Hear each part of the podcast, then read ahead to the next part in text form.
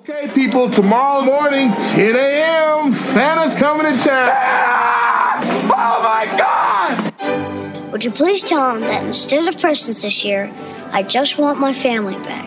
Rudolph, with your nose so bright, won't you guide my sleigh tonight? It must be magic. I must find some way to keep Christmas from coming. Nobody's walking out on this fun old-fashioned family Christmas. Isn't there anyone who knows what Christmas is all about? Sure, Charlie Brown. I can tell you what Christmas is all about. Seeing isn't believing. Believing is seeing. Best way to spread Christmas cheer is singing loud for all to hear.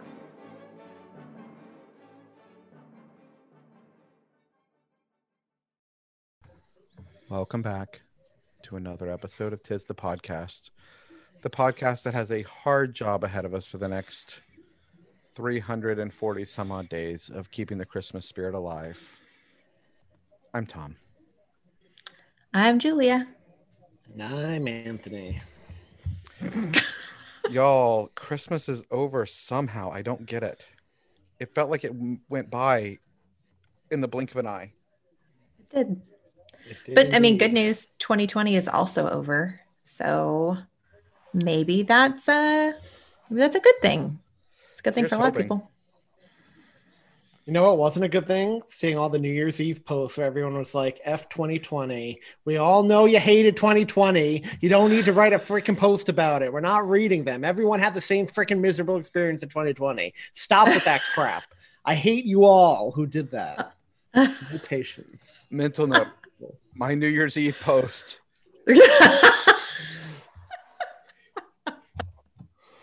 I'm doing oh, it. brother. I don't know. If we're doing a year retrospective, which we're totally not, by the way, um, we had some good things happen in 2020. I know at least here on the podcast, we had a ton of extra content come out in 2020. Thank you for that, Anthony. We did. It was nice. So it's not entirely bad. Not that No. I'm not excited to be pressing forward. I'm really ready to, to see what 2021 has in store for us. I'm looking forward to a vaccine, hopefully, end of Q1, Yeah. Sarah got hers already. getting back to normal by summer. I How did think Sarah get hers already?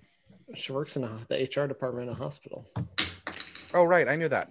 I still think She's- you're being optimistic with the summer prediction, but I'm hoping. I can be optimistic. Hmm. We might swing it here in Oklahoma before you are in New York. Oh, I hope you're right, Julia. I'm a, I'm hoping you're right. What do you? What's the first thing you're going to do after COVID's gone, or once you have the vaccine, Julia? I'm going to go back to serving my girls at church. I've missed them. I finally feel comfortable being around all of them again. Nice. How about you, How Anthony? guys? I don't know. See a movie. Oh, That's the oh, only thing I'm missing. movie. Movies and Broadway. I don't miss anything else. I'm fine with What? that isolation life. You're gonna see. Is that the thing I watch on TV on HBO Max? Is that the thing you're talking about? movies. Yep. What about you? You know, I am gonna go see my mom and my grandma and go back to church. I miss church. and maybe not cook dinner for once. Oh boy. So Julie Julia, to you- suck the life out of you. I want to find out, Anthony, what did not strike your fancy about the movie Soul? Uh it wasn't as uh I think the Time review put it perfectly. It was best when it was down on Earth, but their big metaphysical questions that they kept posing and didn't answer anything just over felt over convoluted and didn't do it for me. I preferred Inside Out. The simple deepness. I was talking to one of our listeners, McLean, and uh he said for him, Pixar is falling into like the Hallmark category in terms of a lot of the movies they try to hammer home the same things. And I was like, oh, that's interesting. I feel the same way. I told him my problem with Pixar at the moment is they work backwards from what can we do to make somebody cry and build a story around that rather than vice versa and having those moments develop naturally. But yeah, I looked at the list of Pixar films after and I realized I like like one more than half of Pixar films. So this studio is far from infallible for me. It just doesn't do it for me. I'm glad I'm glad they took a risk. I liked the inclusion and the animation was like phenomenal. Their photorealistic like New York looked amazing. But like the story itself, the characters did nothing for me. I'm glad you guys liked it. Uh I never said I liked it. Did it. you like it, Tom? No. I haven't finished it You yet. didn't. I don't like the entire I don't like the entire heresy premise of it personally. Yeah.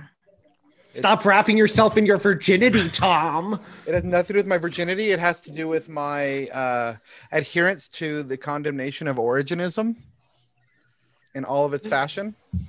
Julia, what did you like about it? A lot of people did like it, so I am glad you liked it. You fell into that camp. Uh, I do feel like, even though I didn't like it, it does seem like the perfect 2020 movie. So, what what did you really like about it, Jill? I loved everything about it. Um, so the metaphysical stuff Marty didn't really care for, but he liked the rest of the movie as well. Um, I thought that was really cool, and I'm always up for a unique take on something. And as far as animating that thought process, I thought it was really cool. Um, might not be right like my personal beliefs on how all of that stuff works, but tell me a story, Pixar. And for me, Pixar tells great stories, even if they're simple. Um, I love the music aspect of it. And I'm actually going to go back to the melee where I talked about how I hate jazz um, because it feels unstructured to me. And I can't really handle that with like my personality type, right? I don't like unstructured music. Um, this movie really made me, really made me kind of love jazz. Not that I could still sit down and watch it, but I really like the way they played it out on the screen. And I am all for the point line of a movie being don't get so wrapped up in what your purpose is or what your path is supposed to be or what you've been told your whole life you are going to be or not be to not enjoy what's around you. Um, I have a daughter that's quickly approaching college age and is trying to answer these questions, and it stresses her out a lot. And so it was really nice to kind of see that and let her know that you don't have to know what you're going to be. You know, there are things that you already are that are just as important. So I loved it. I cried like a baby, but I do in most things. Um, but I loved, I loved it. Love the movie. I did like the message they were trying to go for. It just felt like they over convoluted it with the whole metaphysical aspect. Like for me, Inside Out touched me more because they didn't overcomplicate the message that to have happiness, you also need moments of sadness, which resonates with everyone too, right? Like that, that's something everyone can relate to as well. And that really touched me. And that I feel like they did that, in my opinion, obviously, better than they did this message. I feel like they Mhm. over convoluted this one. I mean, it's definitely Pixar, one of Pixar's deeper movies. This and Inside Out are probably their two deepest movies, feelings and like the afterlife and life in general, right? Mhm. But yeah, just didn't do it for me. I watched it twice. I just couldn't. They're definitely getting out of the kids movie game, aren't they? Because this is not a kids movie. But but I but like I said, I I looked at my list of Pixar movies and I haven't like I've only liked two since 2016, 2015. Like it just don't do it for me anymore. The for anybody who's interested in theology with Tom, the fifth, well, it was condemned by the, it was ratified by the Fifth Ecumenical Council. The Synod of Constantinople in 543 condemned Origenism, which included the pre-existence of the soul, among other things, uh, a lot of other things. The pre-existence was uh, one of the things that was listed and then ratified by the Fifth Ecumenical Council, or also known as the Second Council of Constantinople in 553, one of the universal, uh, universally accepted coun- councils of the vast majority of the Christian world.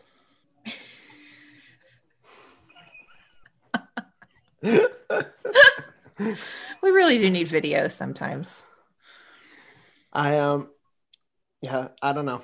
What I don't like though, and I've noticed this like becoming a thing, right? I mm-hmm. hate when people try to tear apart like art is objective, subjective. And I hate when people try to change your mind or like get defensive if you don't like something they like or vice versa. Like I know we have fun on the podcast trolling or whatever, but ultimately it comes down to everyone's individual opinion. It's all freaking subjective. Get over yourself. Stop crapping on things other people like. Uh, uh I'm going to disagree a little bit.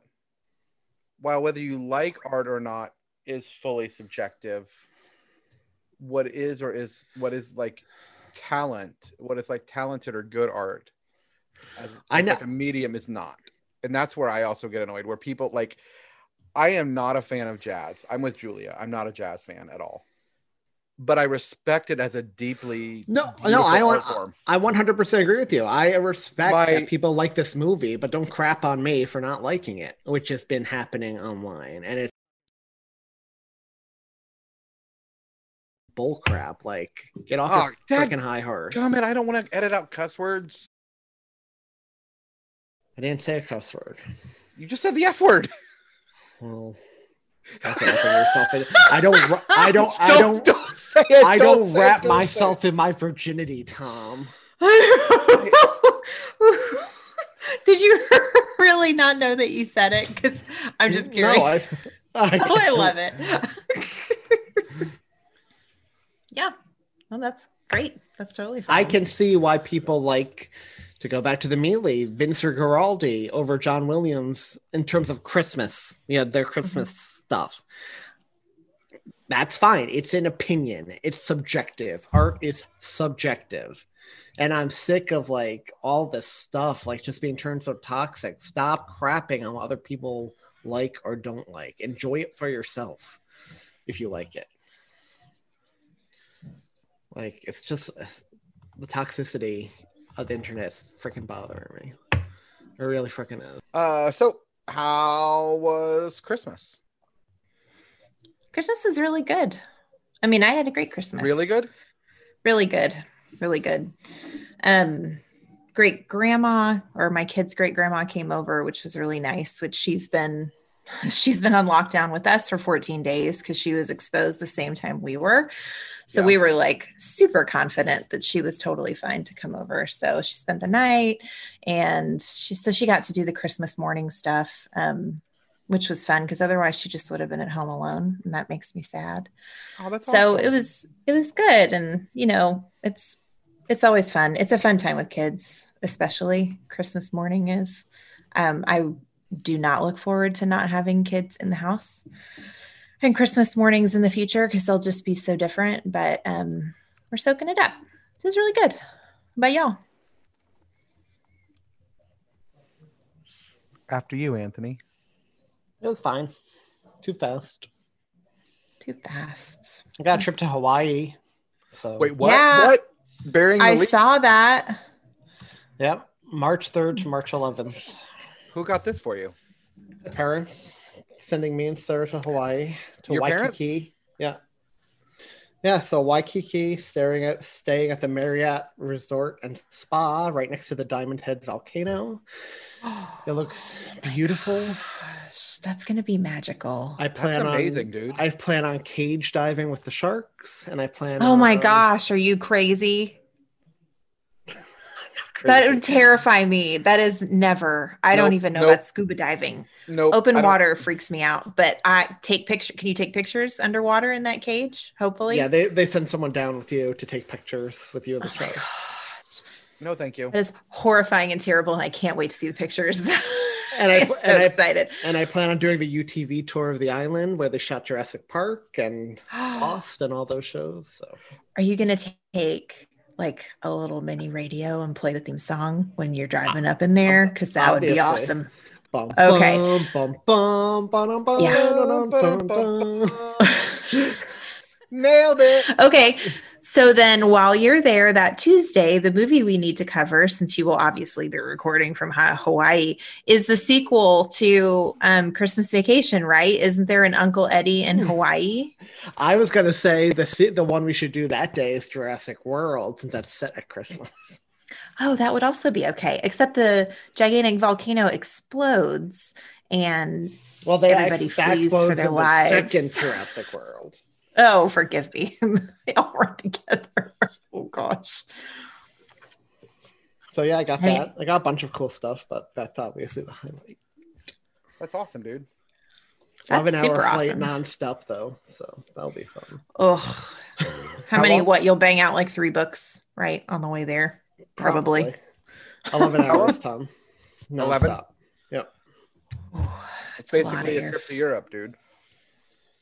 I think I stop over in Oklahoma on the way home though. Do you really? Shut your how long? face. No, that that's a really? joke. If I did, I would let, if I did, I'd let you guys know. I'd be like, let's catch dinner. I'm like, Yeah. I'm inviting myself over for dinner, Julia. to You would have to. Thousands of kids. Julia. you would thanks. have to do fine. that. I, I feel like you're more strict with the COVID rules, Tom. I feel like you'd be like, no, no, you just got off a plane. No, thank you. It would, de- it would depend on your your vaccine status. How was your Christmas, Tom? Mine was absolutely wonderful. Ellie has been so freaking amazing. I don't understand what changed, but like starting Christmas Eve, all of the behavior problems we've been having went out the window. Uh, She Mhm. slept in on Christmas morning somehow for some reason. Oh, miracle. Love it. Yeah, I'm not really sure why. Um, but she did. We got up, had all sorts of fun. Christmas. We did. We played with all of her her toys. Um, I f- told you I did. I, I had a sourdough starter that I started. I Uh-huh. baked my first. I was able to bake my first loaf today. Oh, It man. Out of this freaking world. When COVID's over, Man, I will hook you up with some sourdough. Yeah, man. It's uh, it's pretty good. Yeah, it was good. We got this. We did a, a lot of FaceTime with my family, so we had a distanced Christmas. Uh, Mhm. We're at almost a year since I've seen any of them, which bums me out. Oh, Um, but Christine's parents came over. It was good. It was good. Christine is anti-meat right now for some reason. Like you know, we usually don't eat meat, but I want a turkey for Thanksgiving and Christmas because that's what you do.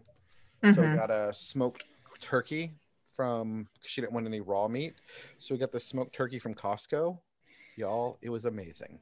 Really? Uh, I don't even like smoked turkey, but it was so good.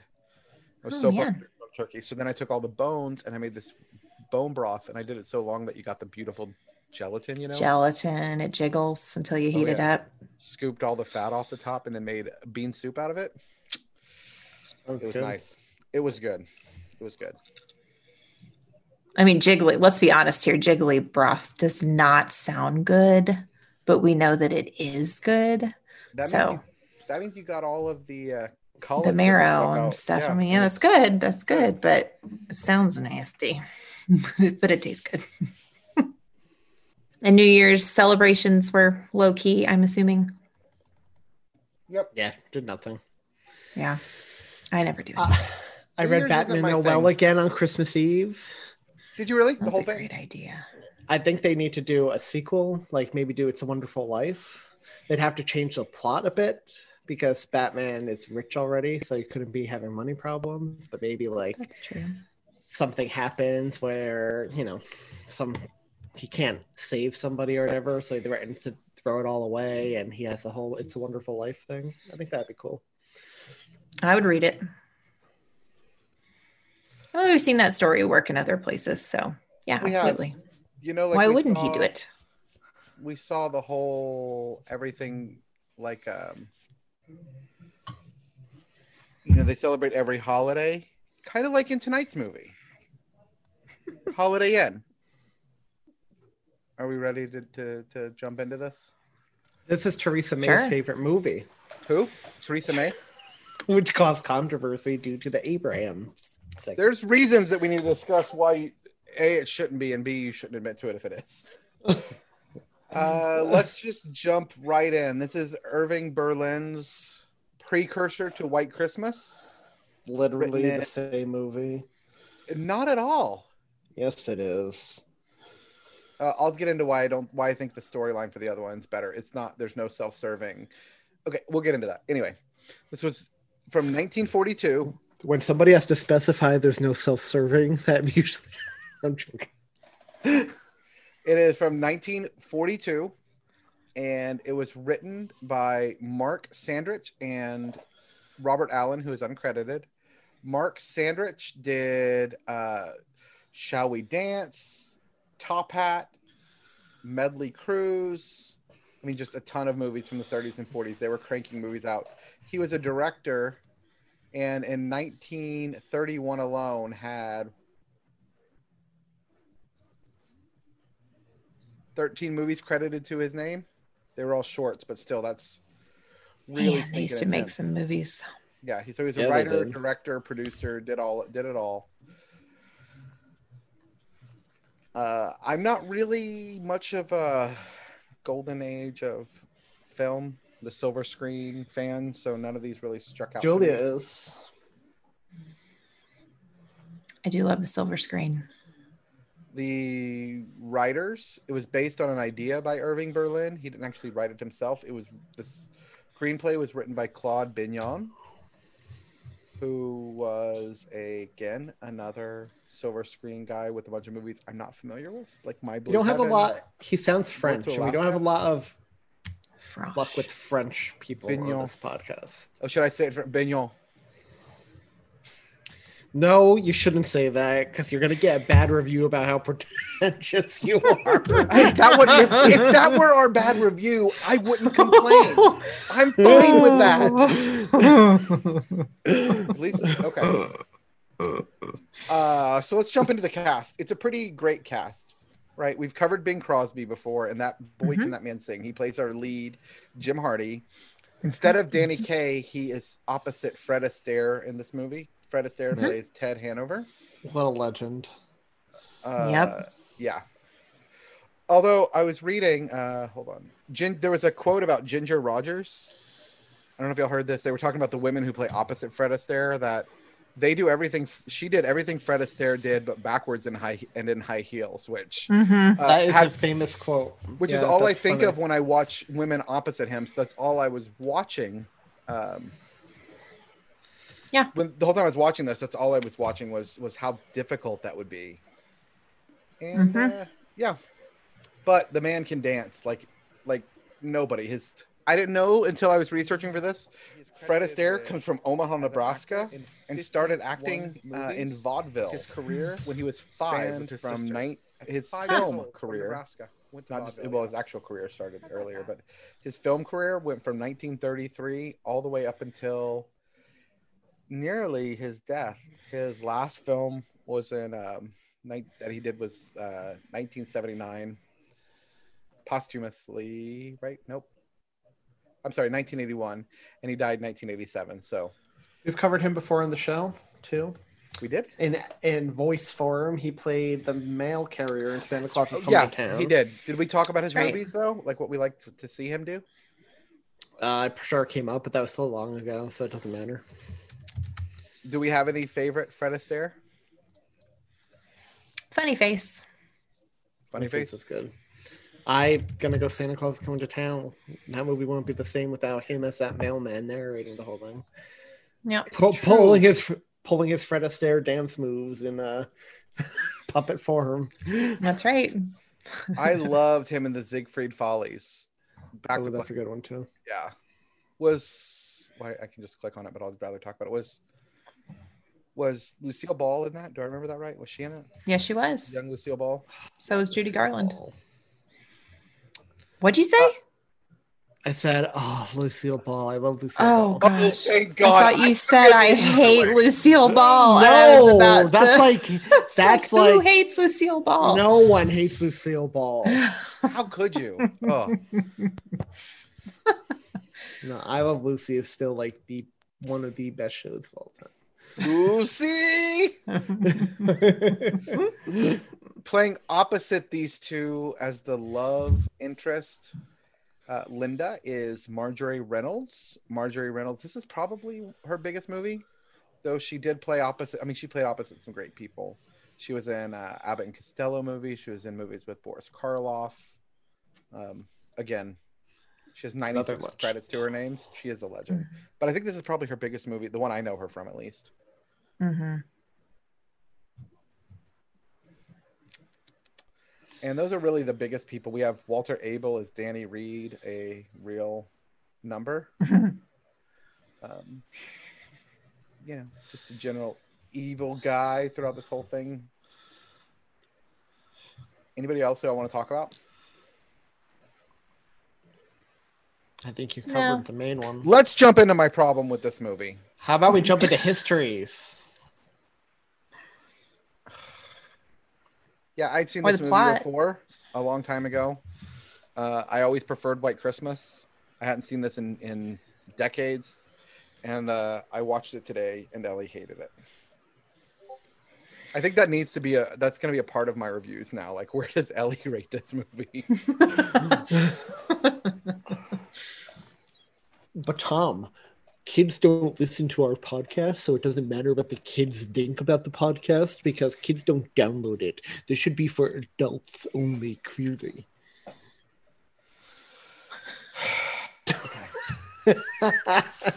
um, I saw this a long time ago, uh, around the same time I saw White Christmas for the first time, and I always liked this one better. And that opinion still held this watch, apart from the problematic blackface segment, obviously. But uh, I always liked this one better. I think it was because of Fred Astaire. I think White Cl- Christmas basically tried to remake this and failed, like most remakes do. So, I not not to say that not to say this is an amazing movie because I don't think it is. I did like it better though. So take everything I said about White Christmas and add like one or two points to it, and that's my opinion on uh, on this movie. Fred Astaire adds to it for me. So Um, I had always thought I had seen this movie. I don't think I've ever seen this movie. Um, nothing was familiar. I'm so, I'm surprised because you're the silver screen. I am of the three of too, and I could have sworn I had. And if I did see it, I don't. It wasn't memorable enough for me to remember, or maybe White Christmas overrode it in my brain. I'm not sure. Um, I really didn't like much of it, uh, and again, I mean, I've talked about how much I do love the silver screen, but a lot of my love for it is tied up in my mom and I watching them together. So maybe I just never watched this with my mom. And if I had, I'd have a different opinion. Um, but I didn't really care for it. Interesting. Okay, let's what's talk the- about this movie. The entire movie revolves around one basic plot line. Uh oh, Anthony, are you? No, no, I'm not. I'm just. I'm sitting He's back to listen to you. Jim falls for a woman. Ted then falls for her and tries to steal her. And the women are not given agency. They are treated like pawns. Oh, in every movie from back then. That's fine. I'm talking about this one in particular. You brought up blackface. How many movies from this time period had blackface? I, I, I, I agree. It's a problem, just- but if that's your problem with this movie. That should be your problem with White Christmas too. None of the No, women are the- given the women- agency. The women had a lot of agency in White Christmas. They were a lot stronger characters. Well, one of the sisters was. One of them was not. I'll give you that. um, I don't know. I just got tired of the plot really early here. There was, you know, at least in White Christmas, you're trying to save the generals. You know, you've got this guy you have loyalty to who's down on his luck, and you have these big Hollywood hotshots who come together to try to do something for somebody else. And it's a beautiful story of like people gathering around and garnering support for somebody who meant something to their lives, right? You see the results of this guy who worked hard, who tried to protect, you know, people in the military during the war, and all these people come together as a way to pay him back. And in this one, it's just, I want to live in Connecticut, and This no, this one is a classic love story. A classic love story. between Yes, Jim they didn't have the generals or anything, but you know what? You can't get more classic than an old timey black and white love story. That's how a lot of silver screen was back in the day, and that's what I appreciate about it. It's simplicity. The White Christmas is a classic love story, and Oh, please. Apologies. My New Year's resolution is not to troll Thomas much, so apologies. no, no, no, that's a stupid resolution. Nobody's gonna, nobody's gonna listen to us anymore.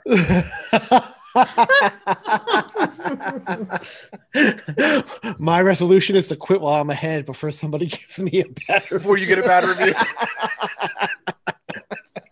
for being contrarian. Thanks, I hate it.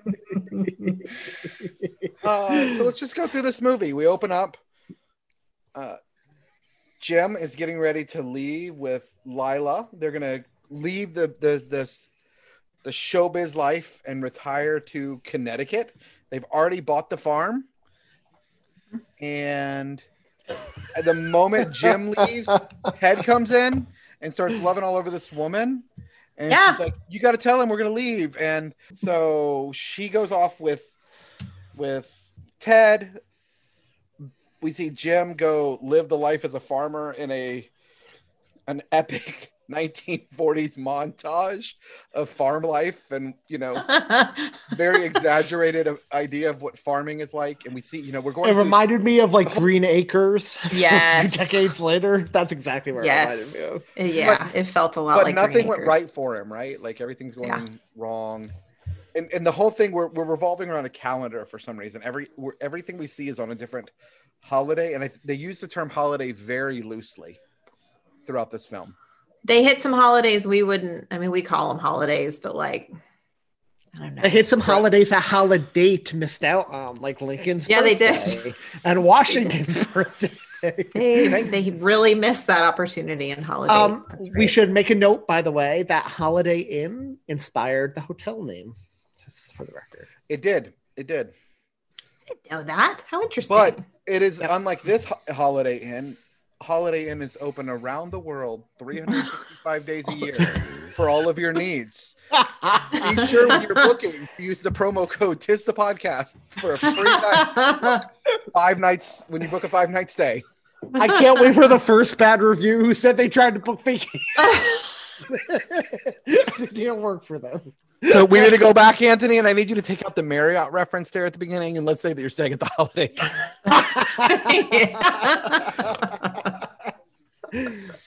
Tom, you're the one editing tonight, so when I when I listen on Monday, it's going to be like, yeah, my parents got me a resort at the insert audio clip Holiday Inn. then I just go back.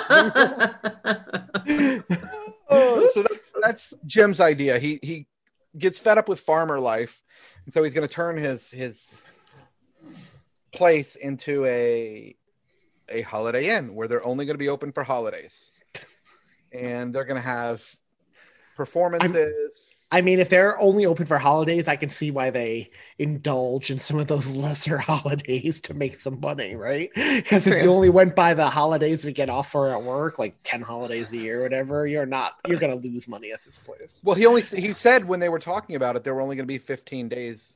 They were going to be openly only open 15 days a year, which gave him you know the rest of the time to do whatever he wanted, right? to be lazy.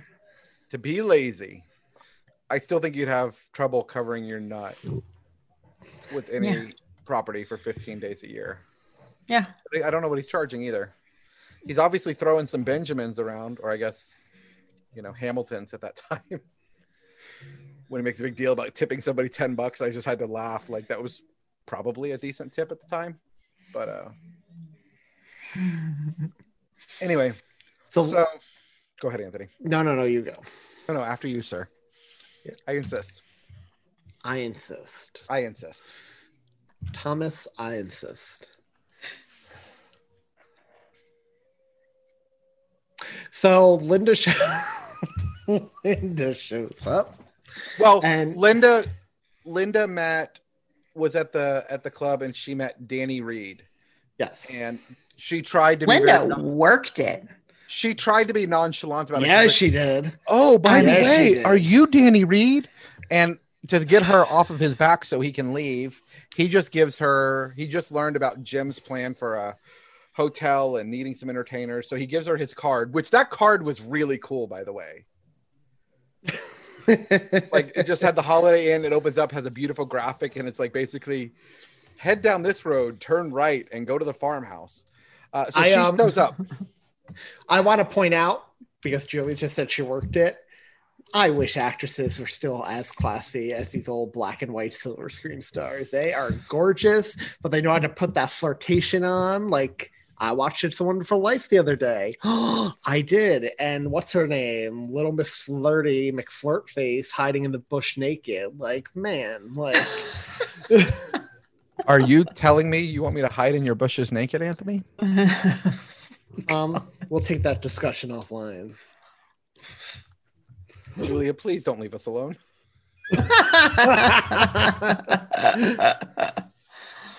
um, so she shows up.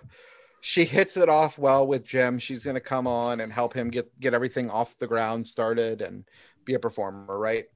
And so they start performing on all of the the holidays. In this interim time, Lila ends up ditching Ted for a millionaire, so she thinks, which we later find out he's actually in debt millions. Yeah. um, but this brings Ted over to the Holiday Inn. While he's there, he is inebriated Oh And- yeah, he's and dances drunk with off his gourd. like my neighbor was today when he was out screeching his tires in his driveway for whatever reason. Nice. The Yeah. drunk dance was one of my favorite dances in the movie. Yes, mine too. Absolutely. It was pretty great. It's really fun to watch. Yeah, it's so fun to watch. Um, did we point out, by the way, did we get to White Christmas yet? that happened earlier, but yeah, go ahead. We Yeah, hear that for so the first time. That's the first we first hear time that this for the ever heard. First time ever. Suck it, White Christmas. This mo- so- movie originated the song. Automatically makes it a classic. How many awards did this did this movie win? Compared to White Christmas, I'm just We get it. no. I'm I'm actually not just trying to troll you. I'm curious. did this win awards, or is that why they they had this song and they thought, okay, people love this song, we should make a new movie? I do not see that it's won any awards. Oh, weird. Okay, yeah, I didn't think it did.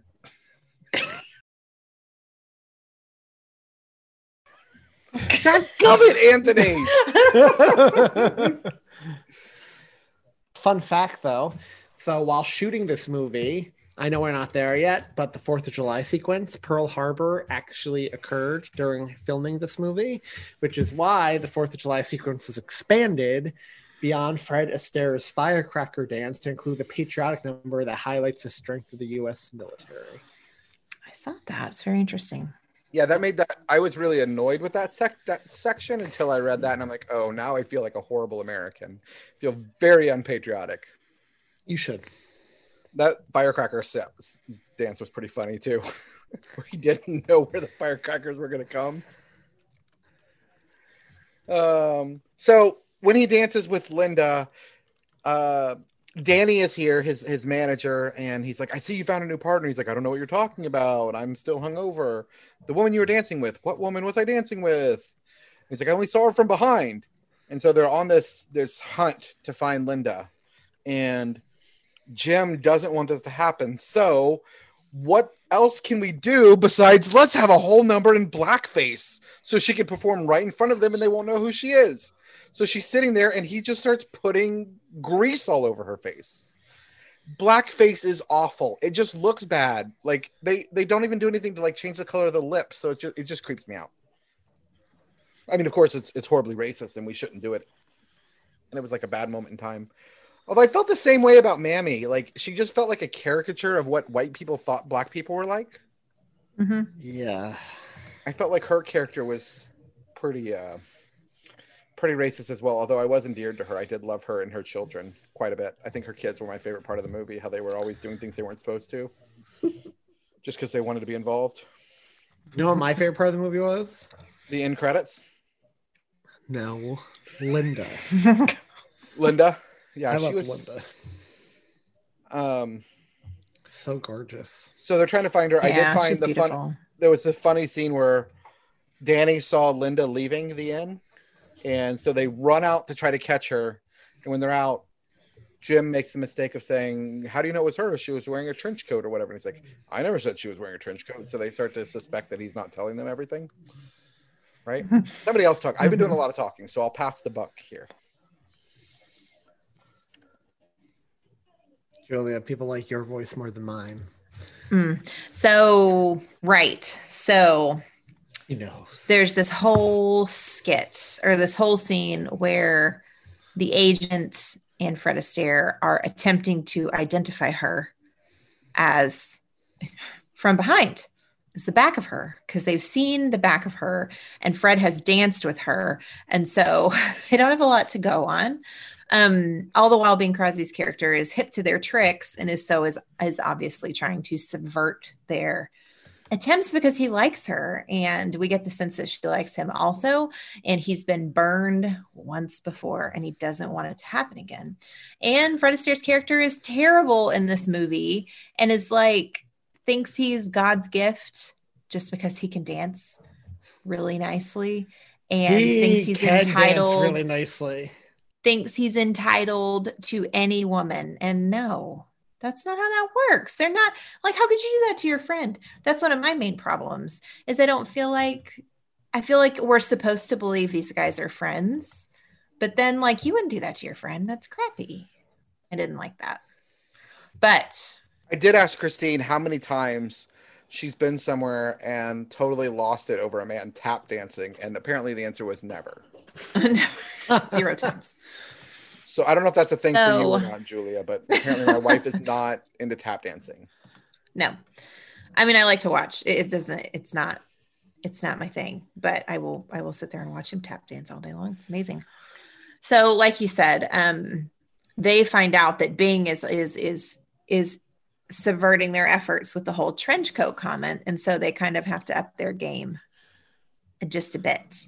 Um, they end up finding out who she is. And here comes the wooing.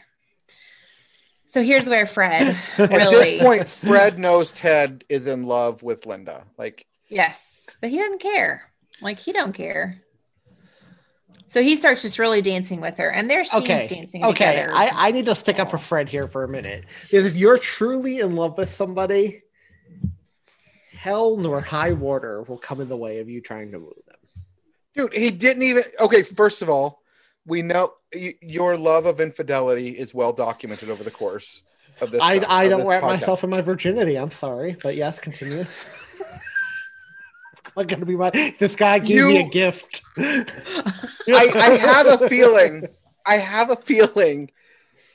Even back then, some level of bro code existed, right? You don't hit on your friends Would significant. Hope. Art And he's insecure because it literally just happened to him last year. Why he welcomed Like him just back? last year. I don't know. I don't know. I have a question for both of you, but more so for Julia because she's the bigger romantic of the three of us, like in terms of romantic movies, right? How many Mhm. romance movies does it occur where a guy or a girl steals another guy or a girl away from somebody else? Oh, there's Come tons of them. But doesn't that person feel bad about it? I mean, at least Let's look if at you're the, let's look at the supposed to like scenes, both right? characters. That's the thing is we're supposed to like Bing Crosby and Fred Astaire. Fred Astaire is it. not. It doesn't look like he's he's created in this movie to be a bad guy.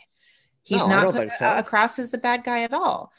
And so in movies nowadays, or I mean any of them where it's romantic and you've got some guy stealing another guy's girl, that guy is usually a bad guy. So it's just very confusing. And I don't buy that. I just that's friends wouldn't do that. I mean, then you don't have a story, but but friends wouldn't do that. Well, we, we could have a better story, I think. What about that Yeah, but time? Har- this what about that time Harry tried to steal Hermione from Ron? That didn't happen. That's gross. Uh, Ron thought it happened when they didn't talk for ages. Well, yeah, that but was Ron's problem. He wasn't actually trying to steal her. Debatable. That was teenage brain. um, I'm thinking more. insecurities. Usually, there's somebody we don't like. So, for example, where this works is the wedding singer, where Adam Sandler Yeah. saves Drew Barrymore from becoming Julia Gulia. Yeah. And Glenn is an awful, terrible person. Glenn is terrible. Awful, terrible person.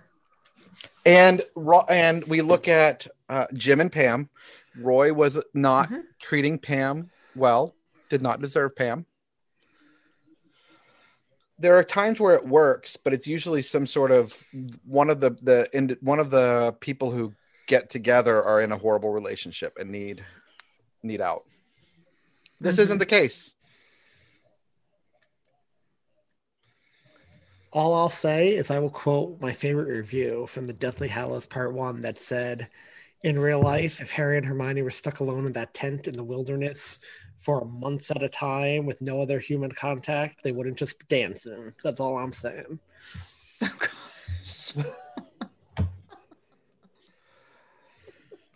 That's I why there's so much fan fiction out there for Harry Potter. Let me just I that. have I have female friends that I've been friends with for decades that I view more like family members that I could be alone with for a long period of time where nothing would happen because it would feel icky. I can't help but think for Harry or Hermione, one of them find that at least one of them would find that icky. They Use almost a- kissed in that movie. Use that technical term. They almost kissed in that movie when they dancing stopped. They were like right until one of them finally Oh, turned no. That's not in the book. Not in the book, but the movie played it up. It did play it up. So, Did um, did Daniel Radcliffe and Emma Watson ever hook up? Debatable. Debatable. As in, like, I there were lots of on-set uh, romances. They are pretty coy about who hooked up with who. Who hooked I up know. I and this is why you're the worst. This is why this is why it's so hard to defend me, isn't it, Anthony? All, all I know is Daniel Radcliffe lost his virginity to his makeup artist on the set of the third movie. Oh my gosh. How old was his makeup artist? How old was he? He was 13, 14. I think she was 18, 19. Child Oh. cradle robber. Bird. I mean, he's very talks about it very openly. He said she was very, very loving. They're still in touch. Reminds me of Friends Hey, with the librarian. Hey, she wasn't as old as she looked. That was bad lighting. she was a very tender lover. if you must know. That was a joke on King of Didn't Queens. look her age. Did she look 18? That was a joke with Patton Oswalt on King of Queens, I think, where he slept with like a 60 year old teacher in high school. Oh, I love that episode of The Office, the office where Andy. Whoa, that's my girlfriend. Okay, Andy, she's a high school student. You.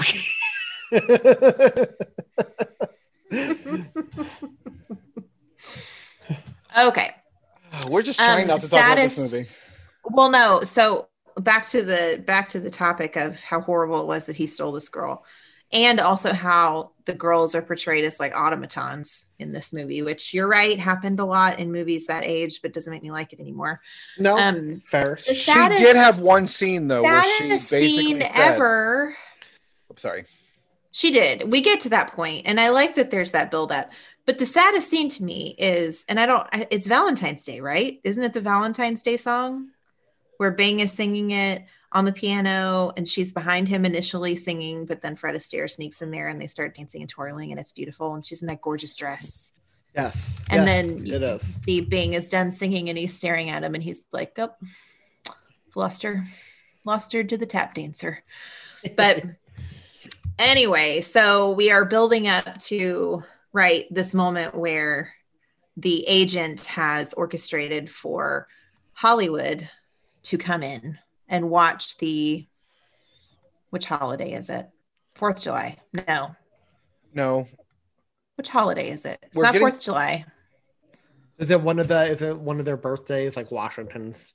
No, because it was it was after all that. It was after the It was after Washington. Washington had the funny, you know, big wig and the funny dance where Bing Crosby kept trying to switch the music up before they had the chance to kiss, which was Is Easter. funny. Easter? I think it was Easter. Maybe. I don't know. Whatever holiday it was. Um, Fred was going to dance, right? and Uh, we Hollywood is going to be there. We should know that his name is Ted in the movie. We've been calling him Fred because it's Fred Astaire, but I don't I know know. why they didn't His just call him Ted. Fred. I don't know why they don't just call They him should have called but him Fred. So, um, in Bing Crosby's eyes, all he sees is great. Hollywood is going to come and watch them dance, and they are going to be put across as a couple because apparently that's just what happened. And they're the new great act, and she is going to be whisked away to Hollywood because how could she say no to that? Which was the same thing that he had issues with Lila at the beginning of the movie, and he'll lose her forever. So what he does is he he overhears that this is the plan. Um, he tells this taxi driver who made me laugh every time he was on screen because he was He was pretty epic. That taxi was amazing too. The It taxi was, yeah, amazing. It was so cool. I I love And- taxis for the record. What's Yeah. that? I love the old school taxi look for the record. Yeah, it was fun. So he works with the taxi driver to make sure that Linda never makes it to the inn. So Fred or Ted has nobody to dance with. And so the Hollywood guys have nothing to see. Therefore, Linda will not have to go to Hollywood and can stay with Bing Crosby's character, and all will be right with the world.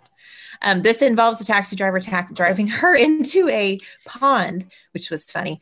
Um, and this is where we get into a little comedy of errors, which is pretty funny, right? Because then she's all wet. She's trying to find a ride. She finds a ride. Who's Well- who's giving her a ride? But Lila. Well, he Lila is back in the picture. Let's go into the when the Also taxi goes into the water though, right? The taxi going into the water was really funny because he was paid 10 bucks to do this. Totally ruined the car or the cab. and uh she's like, you know, she's she's questioning him. He's like, Well, this never happened with the horse before. uh, and she needs help. So he ends up carrying her and dropping her in the water. So she's soaking wet Yep. at this point, trying to get a ride when she meets Layla, right? Lila. Yep. Okay, sorry. I want And it's when she's riding. how soaking wet and everything she is. It's when she's riding with Lila that she starts to. I mean, by this point, she already kind of knows that something's up, right? Yep. And so she gets to Holiday Inn, and the show's over. Um, Fred Astaire has had the opportunity to do a single dance, so it was it was the Fourth of July. You're It right. was. It was the firecracker Because- dance. That's when he did the firecracker dance, Yep. which I loved. The firecracker dance that one was really really fun to watch. Um, so he performs solely, and she finally gets there, and she's spitting mad, and she basically tells Bing Crosby, she's like, "Hold up a second, you did all of this to keep me." From having the opportunity to even say no to these Hollywood guys. Like, you just assumed I was going to say yes and all of this stuff. And so she's super irritated with good reason. Rightfully so- yeah. She ends Yeah. up leaving for Hollywood herself. Yep. Right. Because what's interesting though is the Hollywood guys didn't see, didn't even see Linda dance for one. They saw Fred Astaire dance, but they liked the idea and the concept of Holiday Inn more than anything. And they could feature them in the movie, but they what they wanted to do was take the Holiday Inn idea and slap it on a big screen Yep. with Ted and Linda. So that Which keeps Jim- Bing Crosby's character involved because he writes Jim does let them do it reluctantly. He agrees Yes, to let he does. do it. Yep. but he'll write the music from Holiday Inn himself. He's not going to Hollywood, ain't his scene. Um, and we find pretty quickly that even though people think Holiday Inn is still open and operating, or really since Linda thinks it's still open and operating, it's not. He shut it down. Um, and we know it's because he's sad and he misses her. That's why. And that's when his sweet, sweet housekeeper Marnie basically tells him to go win Linda back. She's yeah, awesome. she's like, get up off your butt, guy. Go tell her. Hello. Grow a pair. Stop crying, baby. That's right. So it is the end of filming for the movie, and he has seen and sent a congratulatory letter to Linda because he's seen in the paper that they're engaged, her and Ted. And so he's thinking, well, that handwriting on that oh, Thanksgiving so letter, good night. I would give anything to be able to write that beautifully. Yeah, penmanship's a real lost art. Oh, Um, so that's he how shows you win the ladies. That's penmanship. That's You both got it wrong. So he shows up to the movie set. It's the final day, and it's the part of the movie that is Christmas. So they've rebuilt Holiday Inn to look just like the Holiday Inn set that we previously were watching in the movie, and we just didn't weren't told it was a set. which just makes me laugh. But it's a little inception. But they've rebuilt Holiday Inn in the movie set and it's gorgeous and it's exactly like he has at home, except the Christmas tree um, is not in the right place. So he gets there and he adjusts it. Well, Fred Astaire's character and or Ted and the awful, terrible agent know that he's on set and they're like, if he gets the chance to see her in person, it's all gonna fall apart. Again, it's like She come just on, can't Ted. make up her own mind. Well, not just that, but it's like Ted knows he did wrong. He knows he did wrong and stole that girl from Bing Crosby. Anyway, so the final scene is a sad Ted. Linda because Linda's sad. I mean, you can tell that she's missing something, and it's not. It's not like she's she's not forced into the engagement, but she's engaged, but she's got some longing there for who she really loves, and so she is I filming the final scene. I feel like it is forced. Like it's a Hollywood relationship, right? Like they're supposed. This is who they're supposed to be, right? no Yeah, such thing as a Hollywood ending, guys. No oh, such that's thing. true. This one kind of was a Hollywood ending. So she's sitting she's sitting at the desk and she's singing White Christmas and they're filming her. And it's beautiful. Uh, somebody in our Facebook group, I think, had commented on the lovely Christmas tree, but how scary but beautiful the effect was that it was lit with with real live candles. Yeah. And, and you're like, who- oh yeah, what I bit of Christine, a fire Christine hazard there. did. Christine did say that she what she wants our next real Christmas tree to look like is exactly like that one. Is beautiful tree, beautiful tree. It was. Um, so as she's singing it, it's got a real sad tone to it. It's definitely not like the first time it's sung in the movie. Exactly, she's crying. Where her and Bing are singing it beautifully and happy. This time she's very sad. Well, then Bing Crosby starts to hum along or whistle along with the song, and she sees him off scene. And it's like the minute they make eye contact and are singing together, she runs into his arms, and we cut to Ted and the agent running in too late because Bing and Linda are together forever once again. Can either of y'all whistle like like Bing? I can't whistle at all. Man, Can you, Tom? not like that. I can whistle weird noises.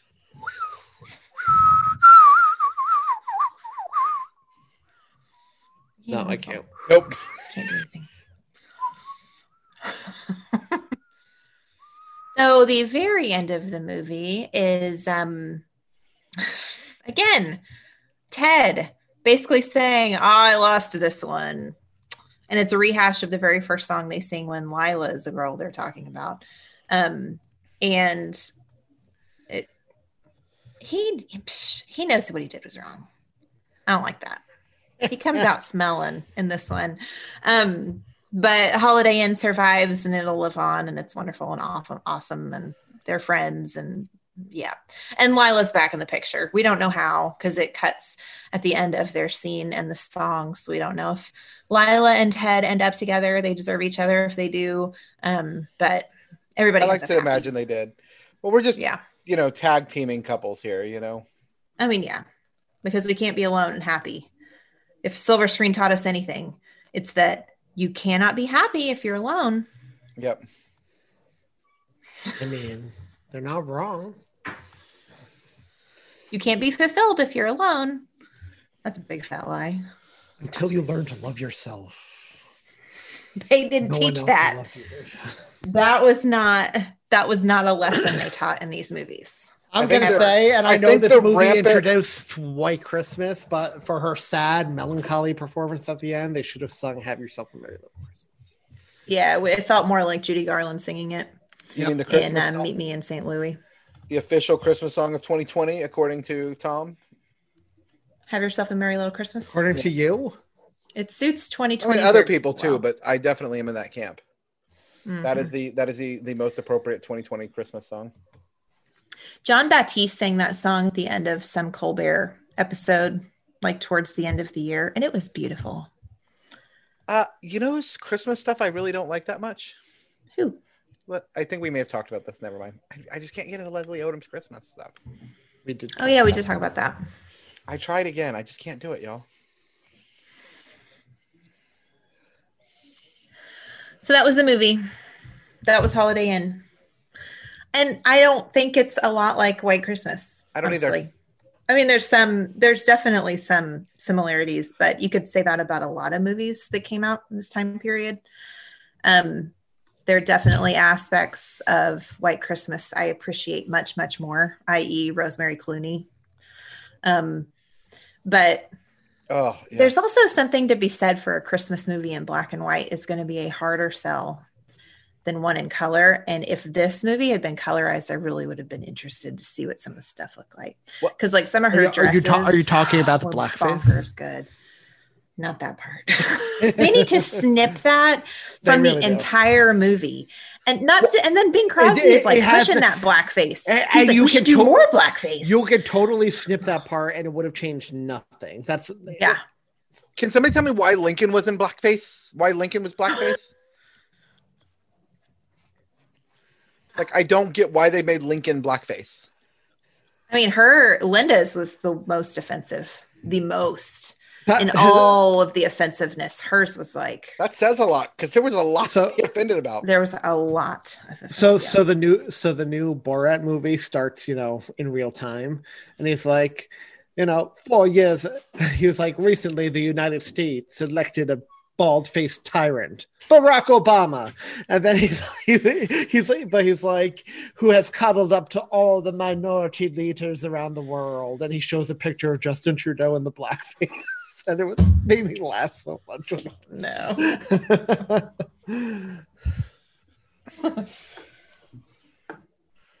So I don't know. I liked it more.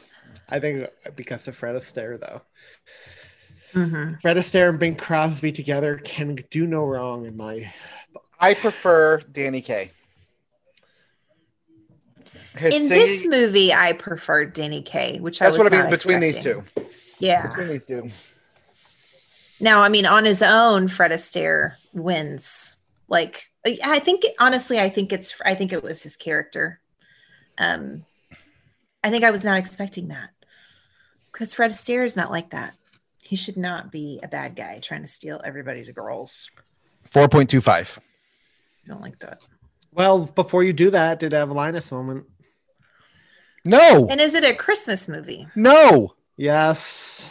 It's not a Christmas movie. It is a it is. it's a holiday movie because so much of it is contingent upon. so is Holiday, and that turned that tipped it into the Christmas movie thing for me. I still just didn't. I don't feel like this was a Christmas movie. Linus This moment. one was, um, But we can agree to disagree without being toxic towards one another, Anthony. you don't have to mock me for what I said earlier. I'm not. I'm saying like we can agree to disagree. I was going to try to change your mind, but you're right. We'll just disagree, and it's fine. I wasn't referring to you. I know you weren't, but it made me think. You know, we should have that approach a little bit more. We don't have to have a consensus. It's fine.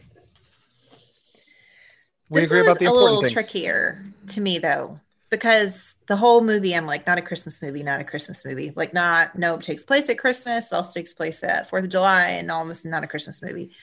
Um but the last scene being so poignantly at christmas and the fact that i feel like bing crosby and linda fell in love. What was bing crosby's character? I don't even know. What was his name? Ted or Jim. ted. Jim. no jim.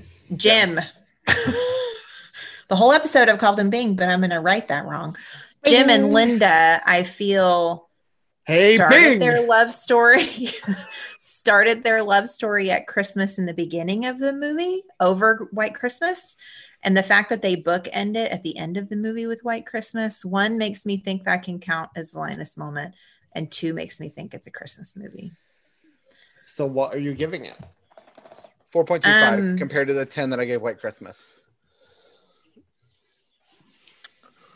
Yeah, I see. I can't compare this one to White Christmas. I shouldn't, and I'm not going to. Um, what did I give Meet Me in St. Louis? uh, four. You gave it a four. Um, I'll come in at a four on this one also. So I put it in the same camp. I'm going for a 6.9 compared to the 4.1 I gave White Christmas, which gives us an average of 5.05. That makes this just as mediocre, middle of the road movie, uh, almost as Jack Frost. Yes, it comes in at number 45 on our list between Pete's Christmas and Love the Cooper slash Jack Frost, 1998. All right. For reference, White Christmas is at number 20 on our list, is 7.83. So this came in 20, almost 30 points below. Anthony, I think you have a review for us. I do have a review, and this week I'll be able to get through it.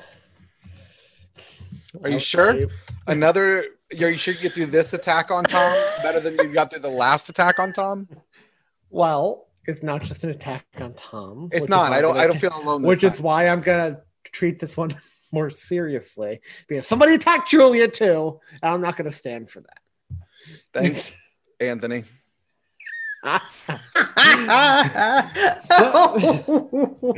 it shall not stand. So this review comes courtesy of Old Fashioned Manhattan via Apple Podcasts. I got this. Titled Hosts Cringe at Anything That Involves PG 13 Comment. Three stars. And they wrote, This show is decent, but anything that it, that isn't appropriate for eight year olds is regarded as disgusting. Your adults act like adults instead of bathing in your own virginity. Small children usually. Small children usually don't subscribe to podcasts, so don't cater to, to them. Three out of five stars because I admire the attempt at pulling off this podcast after it's been tried a few other times. Old fashioned Manhattan. I do have a response for you. We have time and time again been told by our listeners that they do, in fact, listen to this podcast with their children. Hence, if you go back and listen to to the the backlog of our podcast, there are several episodes where we put warnings in the beginning. It's also why we bleep out ex- expletives.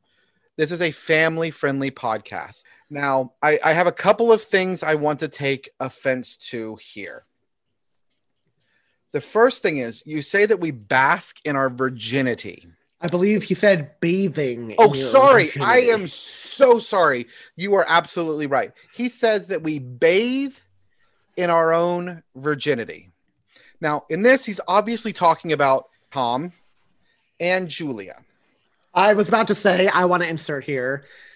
You could have specified two of the three hosts because, as Tom makes clear, I have no problem with vulgarity or infidelity. So I know this doesn't apply. So it is true.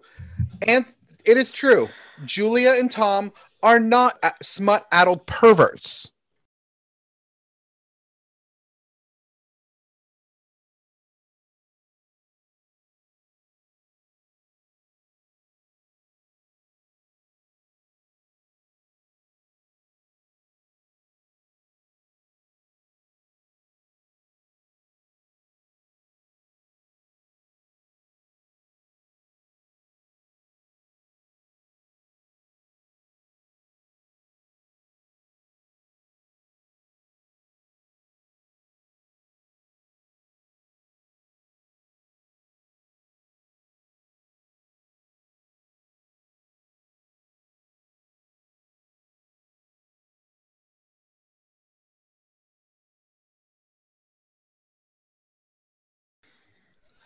Uh, anyway, I'll leave it at that.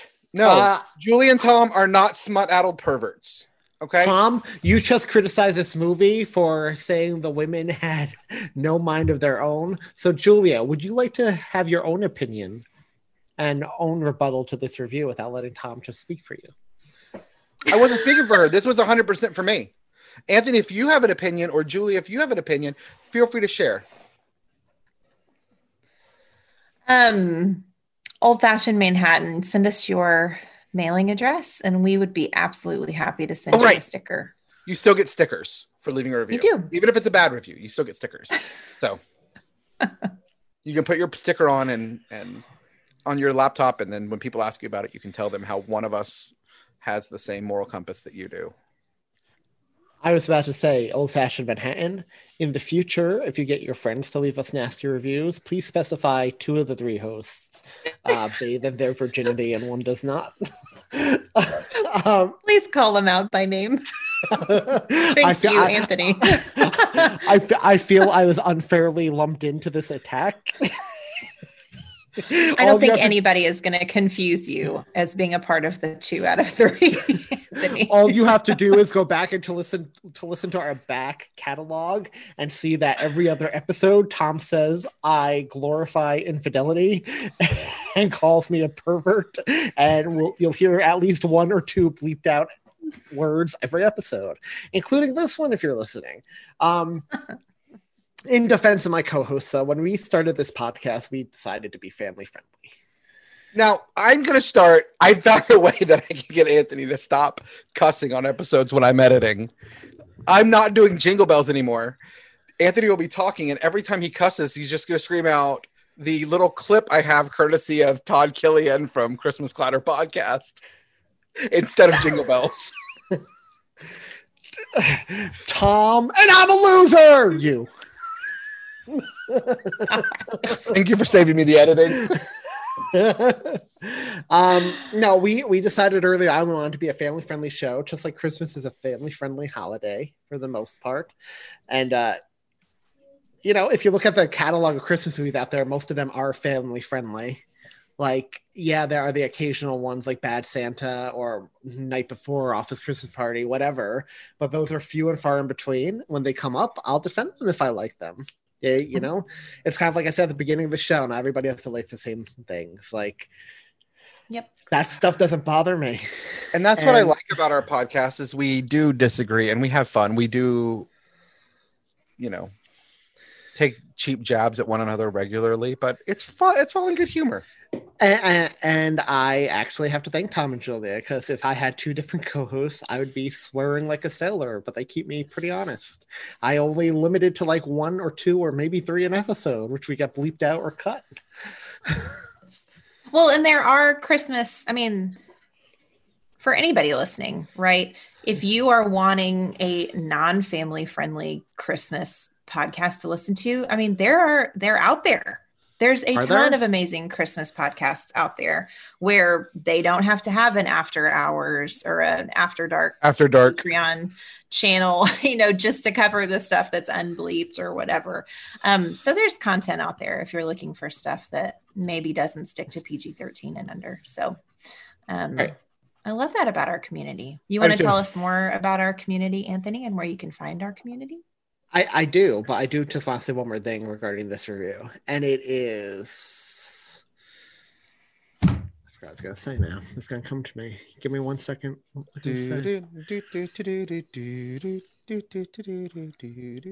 That's I Dream of Jeannie. I know. I was just playing some random music while he was. Oh, she want the Jeopardy music, not the Jeannie music. no, it was just random. It was just random. Um, if you know the Jeopardy music, we can go do do. But I have a hard time. I still mourn the fact that I didn't get to meet Alex Trebek. Yeah. I I would like to tell people about our community, Julia. Uh, firstly, Old Fashioned Manhattan, once again, thank you for your comment. Thank you for giving us three out of five stars for attempting to pull off this podcast. Uh, you know, we put our heart and soul into it, so we're glad you took the time to review us anyway.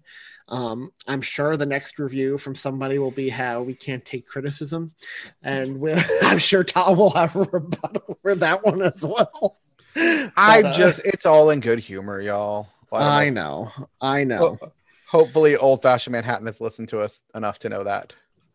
Um, so our community, you can. We have a thriving community, and it's one you should look into participating in online, especially as we move away from the Christmas months, because it really does help keep that Christmas spirit alive year round. We're all there for one another. Uh, no matter what time of day you check our communities, somebody's always on. So go to tisthepodcast.com slash Twitter, Instagram, Reddit, uh, Facebook, and Facebook group, which is our most active uh, place right now. You will chat with the three of us, tons of awesome listeners, other podcast hosts from all over the world. Some, like I said, somebody's on any time of day. People are always wanting to chat. It's a great time killer at work, and uh, it will help you get through these next long, long nine months until the burr months come back. Well, and if you're wanting more interaction in real time with people, ping one of us and let us know. We can get you into a Discord as well that we have going. Um, it is not family friendly Discord. We also have a Patreon where you can pay for as little as a dollar a month and get some bonus content that we've been pumping out pretty regularly. And those of you who are patrons, if you're wondering where your money's going, be sure to check your mail here shortly because we just ordered four new Tis the Podcast pins that will be going out to all of our patrons who give at least uh, $3 a month, right? It's three or five. One of those. I was, I was actually going to ask, is there a way you could pull that list for me? For you, Anthony, I can do anything, my friend. But yes, so we've got that. Uh, other people got some of our patrons got Christmas cards earlier this year. And now the pins will be going out to brighten your January and give you something exciting in January. So we are trying to get the money. We've used the money to that you've given to help us upgrade our sound equipment. Hopefully, you've noticed a, if you go back and listen to our early episodes, our sound is unbelievably better now. Uh, and I don't, ta- and we've also, uh, like I said, bought cards and other things. So our your patron money is going back into the community. So know that uh, we appreciate it, and we will continue to do cool stuff. We're looking for suggestions for new items to make for the new year for you all. Just let us know. Have y'all heard of a website called propabilia.com? They sell movie and TV props. I am currently looking at, they have two available, two of the business cards used in the Santa Claus and Santa Claus 2. No, they don't. Really? Yeah, they have this authenticity. They, it's too expensive, otherwise I'd go for it. But it has the tiny print around it, and then on the back it says, if something should happen to me, put on my suit, the reindeer will know what to do part of me wants to carry that carry something like that around in my pocket in case I ever drop dead and they search my pocket and they just find some random message like that. if something should happen to me, um, call Tom Anthony Crow. He will know what to do. Okay, I was say don't tell them to put on the suit. Last thing you want is some guy taking your clothes off in New York and putting them on because if that's gonna happen somewhere, it's going to be in New York.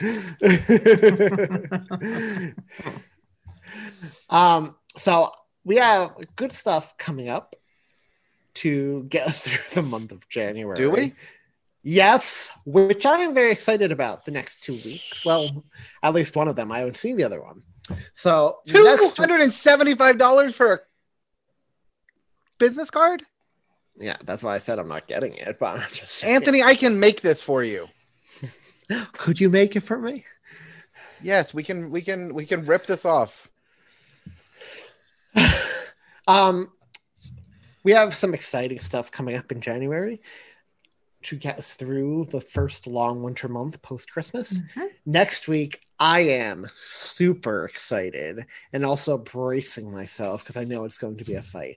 But next week, we are covering Netflix's original, well, based on a children's book, 2020 stop motion animation special, Alien Xmas, produced by Jon Favreau. The week after that, we are covering the Minions holiday special. And by Minions, yes, we do mean those yellow, googly, gobbly things from Despicable Me. So that should be fun. Not as fun, though. We have, oh, where, you know what? Eh, we have 8,376 hours until Christmas. Wait, Nope. No, we don't. I lied. We have 8,544. 8,544. We have 8,544 hours until Christmas. We have 356 days. It's only 50 weeks. Next weeks are out of the 50s already. We can't complain about that, right? Yeah. No, they're only I mean, 52 weeks. We only have to get out of we only have to do three weeks and we're out of it. It's not that hard. That's not a major milestone. We're gonna look at it like a major milestone. I'm not looking at anything if, if, out if any, I have to watch Alien Xmas. Stop it. Stop it. Julia, did you watch this one? I have not watched it yet. You're gonna I'm Switzerland. Watch it. Watch it with Jude because you will love it, and he will love it. Okay. Okay. I guarantee it. It's not like creepy stop motion animation like the Rankin Bass stuff is. And Jon Favreau directed it, and or I mean- produced it. Jon Favreau is topping my book right now because I've been working my way through The Mandalorian. Ah, did you finish it? Not yet. One episode left. I was on the last What? episode. The Ethan came downstairs and I'm like, he hasn't watched none of the second season yet. And I'm like, I can't in good conscience watch this with you in the room. And he's like, Well, it's okay. I'll go upstairs. I'm like, No, I like to be around you on my Christmas break. So I will watch it No, tonight. no, no. So I'm you should have watched the tonight. fin- You have to message me right after you finish. I will do She it. She doesn't have to do Uh, it. bec- He has full agency. I'm not the one who spoke for her earlier, Tom. I didn't speak for I spoke for me 100%. No, no, no, no. You said you said Julia feels this way too. Did I? All I know is not in the final edit. I didn't.